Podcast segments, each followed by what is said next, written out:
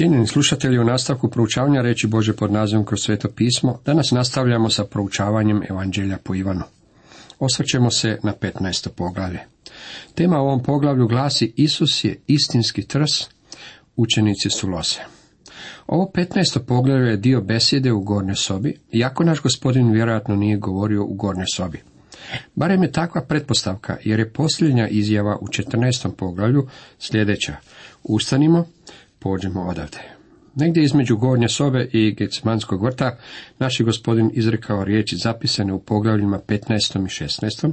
Zatim je molio molitvu zapisanu u 17. poglavlju i ušao je u vrt. Mnogi tumači Biblije smatraju kako je naš gospodin ovu besedu izrekao u Kidronskoj dolini ili na obronku Maslinske gore, jer znamo da je u ono vrijeme u toj dolini postojalo mnoštvo vinograda koji su prekrivali cjelokupnu dolinu. Također znamo da je bio pun mjesec jer je bilo vrijeme pasje. Vjerojatno je izrekao ove riječi dok su prolazili vrtom. Bilo bi to uistinu najprikladnije mjesto. Nekolicina engleskih tumača Biblije predložilo je sljedeće objašnjenje koje ja prihvaćam, kako je te noći Isus prošao pokraj hrama sljedeći odredbe zakona, što je vrlo pomno činio sve svog života. Vrata su bila otvorena za vrijeme pashalnih noći. Divna vrata hrama bila su turistička atrakcija. Bila su proizvedena u Grčkoj. Pomorskim putem dovedena preko Helsponta, današnjeg Dardanela, donesena u Jeruzalem i postavljena u Herodov hram. Vrata su bila načinjena od bronce i u njima se nalazio zlatni trs. Za taj trs predstavlja izraelski narod, očito je iz sljedećih stihova. Ti prenese čokot iz Egipta, pogane istjera, a njega zasadi. Ti mu tlo pripravi i on pusti korijenje i napuni zemlju. Čitamo u psalmu 80. 8. i 9. redak. Zapjevat ću svojemu dragomu pjesmu svog ljubljenog njegovu vinogradu, moje dragi imao vinograd na brežuljku rodnome, vinograd Jahve nad vojskama, dom je Izraelo, izabrani nasad njegov ljudi judeci, nadao se pravdi, a eto nepravde, nadao se pravičnosti, a eto vapaja, Izaija 5. A ja te zasadih kao lozu izabranu, kao sadnicu plemenitu, kako li mi se samo prometnu u jalov izrod u lozu divlju, Jeremija 2.21. I Hošeja 10.1. Bujna je loza bio Izrael, rod bogat ona je nosila. Jasno je da je to slika izraelskog naroda. Dragi prijatelji, naš je gospodin rekao najrevolucionarniju stvar koju su ovi ljudi čuli. Nama danas to zvuči poznato, međutim njihovim se ušima ovo bile strane riječi. Poslušajte ga. Isus je pravi trs, učenice su loze. Ja sam istinski trs, a otac moj vinogradar. Riječ za istinski ovdje upotrebljena u grčkom izvorniku je alethoinos, što znači pravi. Nešto može biti istinito u usporedbi s pogreškom ili laži, ili može biti istinito kad se usporedi s krivotvorinom. Na takav je način ova riječ i upotrebljena ovdje. Tu smo riječ imali već i ranije, upotrebljeno na takav način u Evanđelju po Ivanu. Ivan Krstitelj bio je odrazitelj svjetla, međutim Isus Krist je pravo svjetlo. se je ljudima dao kruh u pustinji, međutim Isus Krist je istinski kruh. Tako je ovdje Isus rekao, ja sam istinski trs, pravi trs. Učenice su imali u svojim umovima hebrejske obrazce razmišljanja koji su bili upravljeni starim zavetom. On im je sada rekao da izraelski narod nije istinski trs. Njihovo poistovjećenje s židovskim narodom i židovskom religijom nije ono što je od presudnog značaja. Ja sam istinski trs, ono što je važno je da učenici budu u osobnom odnosu s gospodinom Isom Kristom. To je bilo ono što je bilo revolucionarno. Naš je gospodin usporedio uistinu predivnu govorničku figuru i sasvim je jasno rekao da nije važna vaša poistovjećenost s religijom ili obredom ili nekakvom organizacijom. Mi moramo biti poistovjećeni s Kristom. Mi smo u Kristu, krštenjem svetim duhom, trenutkom kada se pouzdamo u Kristu kao svog osobnog spastilja i kada budemo rođeni kao Bože dijete. Moj je otac vinogradar. I to je zapanjujuća riječ. U starozavjetnim odjeljcima i prispodobama Bog je vlasnik vinograda. Ovdje je on onaj koji održava i brine se za vinograd, vinogradar. Isus je istinski trs, a otac brine o njemu. U starome zavjetu je prorokovano da će gospodin Isus izrasti pred njim poput nježne biljke i poput korijena iz sasušene zemlje. Razmišljajte koliko puta je otac intervenirao kako bi Isusa spasio od sotane koji ga želi ubiti. Otac je onaj koji je brinuo o trsu, a on će također brinuti i o lozi. Grane moraju biti dijelovi trsa. S kojim ciljem? Da bi mogle donositi rod. Postoje tri riječi ili fraze koje su vrlo važne i mi ćemo ih obraditi kako budemo išli dalje. Svaku lozu na meni koja ne donosi roda on sjeće, a svaku koja rod donosi čisti da više roda nose. Na meni, drugim riječima, u Kristu, to jest ono što znači biti spašen. Postoje predviđene riječi kao što su pomirnica, izmirenje i otkupljenje koje pokrivaju predivnu istinu spasenja. Međutim, cjelovito spasenja sadržana je u izrazu u Kristu. Postoje samo dvije skupine ljudi, oni koji su u Kristu i oni koji nisu u Kristu. Na koji način možete doći u Krista? Novim rođenjem. Kad se pouzdate u Krista kao svog osobnog spasitelja, postajete Bože dijete po vjeri. Bivate na rođeni po Božem duhu. Sveti duh čini još nešto. On ne samo da prebiva u vama, već vas također i krsti. To je ono što svakog vjernika pridružuje Kristovom tijelu, svaku lozu na meni. Ovaj odjeljak upućen je vjernicima, onima koji već jesu u Kristu. Isus ne govori o tome kako čovjek biva spašen. On uopće u ovom odjeljku ne govori o spasenju. Umjesto toga Isus govori o donošenju roda i to su sljedeće riječi koje bismo željeli zapaziti. Rod se spominje šest puta u prvih deset stihova. Kako budemo išli dalje, vidjet ćemo kako postoje tri stupnja donošenja roda. Rod, više roda i mnogo roda. Tema u ovom odjeljku u Bibliji je donošenje roda. Svaku lozu na meni koja ne donosi roda, on sjeće. Kamo je odnosi? On je odnosi s mjesta donošenja roda. Poslušajte kako to opisuje u šestom stihu. Ako tko ne ostane u meni, izbace ga kao lozu i usahne. Takve onda skupe i bace u oganj te gore. Je, reći će netko, pa to zvuči kao gubljenje spasenja. Ne, sjetimo se da ovaj odjeljak ne govori o spasenju, već o donošenju roda. On govori o onome što je rezultat spasenja. Kao prvo, što je to rod? Ja ne vjerujem da se rod spomenut ovdje odnosi na pridobijanje duša, kao što to misle mnogi ljudi. Ja mislim da je pridobijanje duša usputni proizvod, ali ne i sami rod. Rod je rod duha. Plod je pa duha, ljubav, radost, mir, velikodušnost, uslužnost, dobrota, vjernost, blagost, uzdržljivost. Čitamo u Galačanima 5. To je rod u vjernikovom životu. Prebivanje u Kristu urodit će učinkovitom molitvom, trajnim rodom i neugasivom radosti. Ako ostanete u meni i riječi moje ako ostanu u vama, što god hoćete ištite i bit će vam.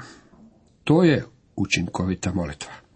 Ovim se proslavlja Otac moj da donosite mnogo roda i da budete moji učenici. To je trajni rod. To sam vam govorio da moja radost bude u vama i da vaša radost bude potpuna. To je neugasiva radost. Ako neki čovjek ima takav rod u svom životu, on će svojim životom dovoditi ljude u Božju prisutnost. To naravno pridobivanje duša čini usputnim proizvodom. Svaku lozu na meni koja ne donosi roda, on sjeće.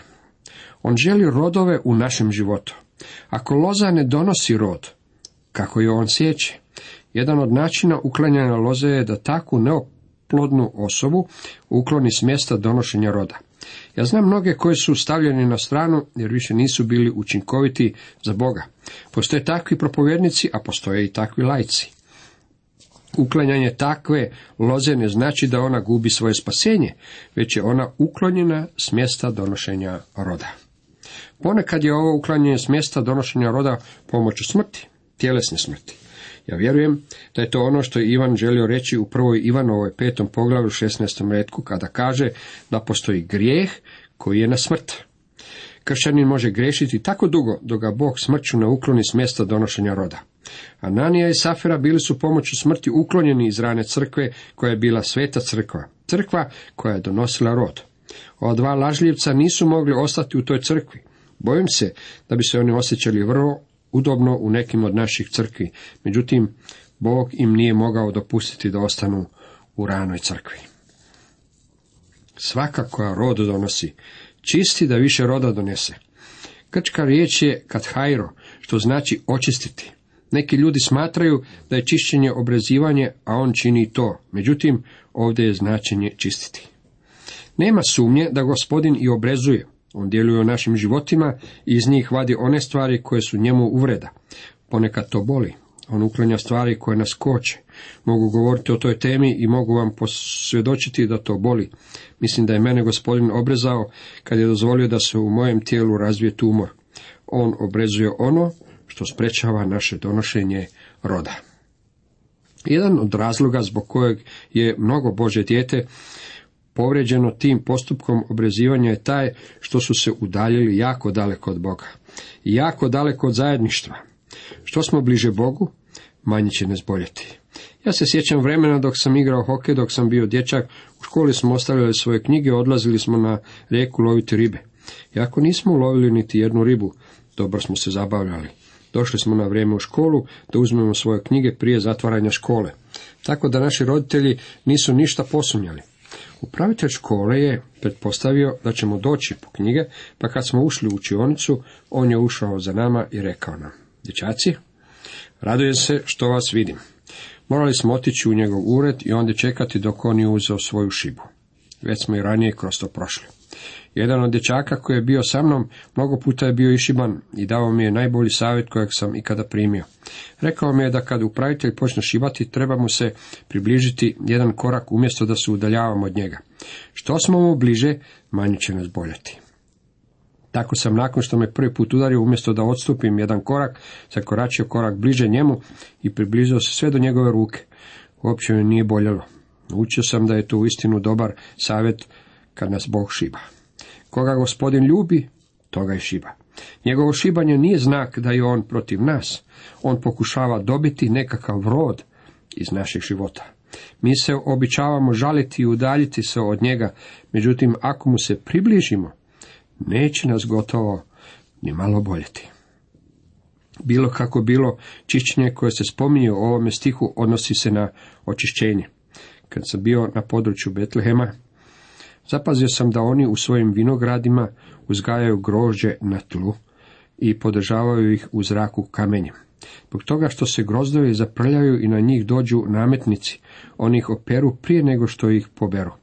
Tako i gospodin ulazi u naš život.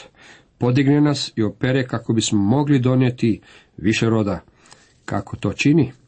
Vi ste već očišćeni po riječi koju sam vam zborio. Vi ste već očišćeni po riječi. Čišćenje se postiže Božjom riječi. Očišćujuća moć Božje riječi u istinu predivna stvar. Mi mnogo slušamo o suvremenim čudima sa sredstvima za pranje, međutim ja se nisam uvjerio u to da su tako čudotvorno kao što su to tvrdnje kojima ih reklamiraju. Jedino čudotvorno sredstvo za čišćenje je Boža riječ. Posto ste pokoravanjem istini očistili svoje duše da postignute bratsku ljubav, Čistim srcem ljubite žarko jedan drugoga, jer ste ponovno rođeni, ne iz raspadljiva, nego iz neraspadljiva sjemena, riječu živoga i vječnog Boga. Prva Petrova 1, 22. i 23. redak. Mi smo bili nanovo rođeni Božom riječi, očišćeni od naših grijeha. Zatim se u našem svakodnevnom hodu ovdje po zemlji zaprljamo i potrebno nam je stalno čišćenje Božom riječi. To je jedan od razloga za proučavanje Bože riječi. Da bismo bili očišćeni, kako će mladi čistim sačuvati put svoj, čuvajući riječi tvoje, kaže nam psalam 119. deveti redak. Danas među vjernicima postoji uvriježeno dosta bezumno mišljenje da možete živjeti kakvim god želite životom tako dugo dok imate fundamentalno svačanje spasenja po Božoj milosti. Vjerujte mi, Bog upotrebljava Božu riječ kako bi nam objavio kada ne hodamo po njegovoj volji. Pravi ispit koji otkriva je li neka osoba u ispravnom odnosu s Bogom je kada se vidi, proučava li on Božu riječ i dopušta li joj da ona upravlja njegovim životom. Bog je za nas naumio da budemo poslušni njegovoj riječi. Prije nego bijeh ponižen, lutao sam, ali sada tvoju čuvam riječ. Psalam 119. 67. retak. Dobro mi je što sam ponižen, da bih tvoja naučio pravila. Psalam 119. 71. Dragi prijatelji, Bog upotrebljava nevolje, kako bi nas doveo k Božoj riječi, da bismo vi i ja mogli postati njegovi sluge. Ja ne mislim da ćete ikada biti čisti pred Bogom ako ne proučavate Božu riječ. Ja vjerujem da su uistinu opasni oni ljudi koji su aktivni poput termita u našim crkvama, međutim koji okljevaju proučavati Božu riječ. Ja ih smatram najopasnijim neprijateljem Bože riječi i Kristove stvari u ovome svijetu. Dragi prijatelji, moramo proučavati Božju riječ i premjenjivati je na svoje živote. Ostanite u meni i ja u vama, kao što loza ne može donijeti roda sama od sebe, ako ne ostane na trsu, tako ni vi, ako ne ostanete u meni. Došli smo i do treće riječi koju bih želio da svakako zapazite, a to je riječ ostanite. Ostati, prebivati u Kristu znači biti svo vrijeme u zajedništvu s njim. Upravo smo govorili o moći čišćenja koju ima Boža riječ. To je dio ostajanja. Svakodnevno nam je potrebno očišćenje. Postoji priča o Sperđanu koji se zaustavio nasred ulice, skinuo šešir i pomolio se. Jedan od njegovih đakona vidio ga je i upitao ga što mu to znači. Spurgeon mu je rekao da se oblak ispriječio između njega i njegovog gospodina, pa ga je on želio odmah ukloniti. Zaustavio se kako bi priznao Bogu svoju grešnu misao. Mi moramo priznavati svoje grehe gospodinu kako bismo ostajali, prebivali u njemu. Kako bismo bili u stalnom zajedništvu s njim. Također da bismo ostajali u njemu moramo držati njegove zapovjedi. Budete li čuvali moje zapovjedi, ostaćete u mojoj ljubavi kao što sam i ja čuvao zapovjedi oca svoga, te ostajem u ljubavi njegovoj. Vi ste prijatelji moji, ako činite što vam zapovjedam. U našim pjesmaricama nalazimo ovakve pjesme. Isus je moj prijatelj i kakav prijatelj je Isus. Dragi prijatelji, dopustite mi da vam iskreno kažem. Danas ne postoji nekakav ljubki Isus, nego samo proslavljeni Krist koji se nalazi Bogu s desna. Nazvati Isusa svojim prijateljem je sentimentalno i pogrešno. Kad bih ja rekao da je predsjednik države moj prijatelj, time bi ga spustio na moj nivo. Ako bi on rekao da sam ja njegov prijatelj, tada bi to bilo predivno. Poslušajte što Isus govori. Vi ste moji prijatelji ako činite što vam zapovjedam. Nama jednostavno nije potrebno svo to sentimentalno smeće. Potrebno nam je iskreno preispitivanje srca.